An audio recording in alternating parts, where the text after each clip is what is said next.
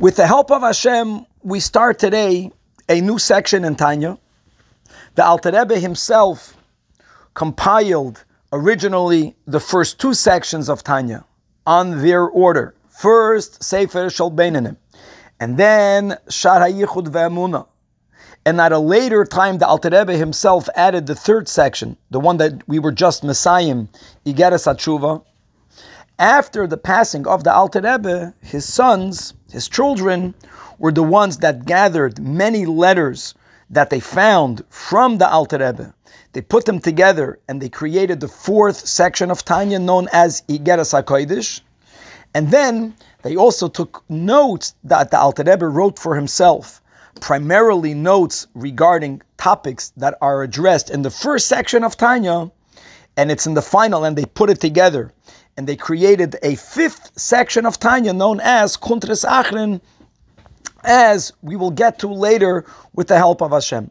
So today we start Igeres HaKodesh, and we are starting with the first letter of Igeres HaKodesh.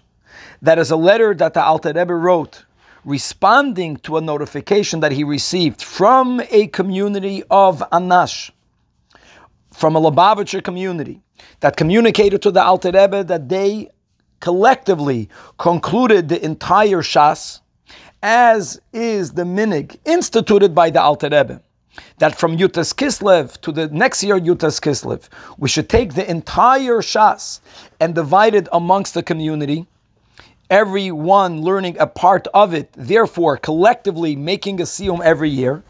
And the Alter Rebbe begins by writing to them that Shmua Toiva Shama Vatechi Nafshi, that my soul heard and has been revived by the good tidings. Good meaning Torah, about the completion of the Torah, Torah Hashem Tamima, as we'll speak in a moment.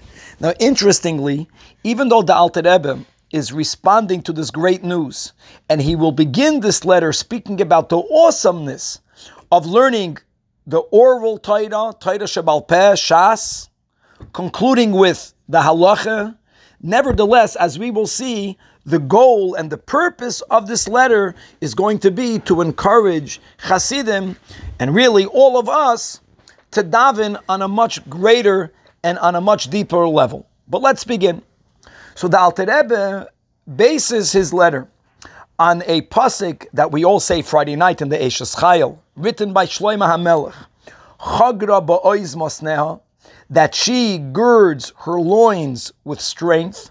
And by the way, just to know that when you speak about the written Torah and the oral Torah, we see a lot in Chasidus that the written Torah, the Torah Shebachsav, is referred to as Chesed, and the Torah Shebal Peh, which is what we're discussing here, is referred to and alluded to and originates from Gevura. So when it says that she girds her loins with with ois, with strength, so this means, says the Alter Rebbe, that just like physically, the loins of a person, the loins refers to the thighs, to the legs. What's the function of the legs? They both support the body, meaning the heart, the hands, and the head, as well as they give mobility, taking the head and the hands and the heart to places that otherwise on their own they cannot reach. That's the function of loins. So says the Alter Rebbe Gevaldik the following that in the spiritual person, what are the loins, what are the legs that support the head and the heart? The head refers to one's understanding of godliness. The heart and the arms refers to one's feelings for godliness, ahava and yira. And the legs that support it all is the emuna that we all have in God Almighty. And really, in details, we have two legs because the emuna is comprised of believing both in the first and in the second commandment.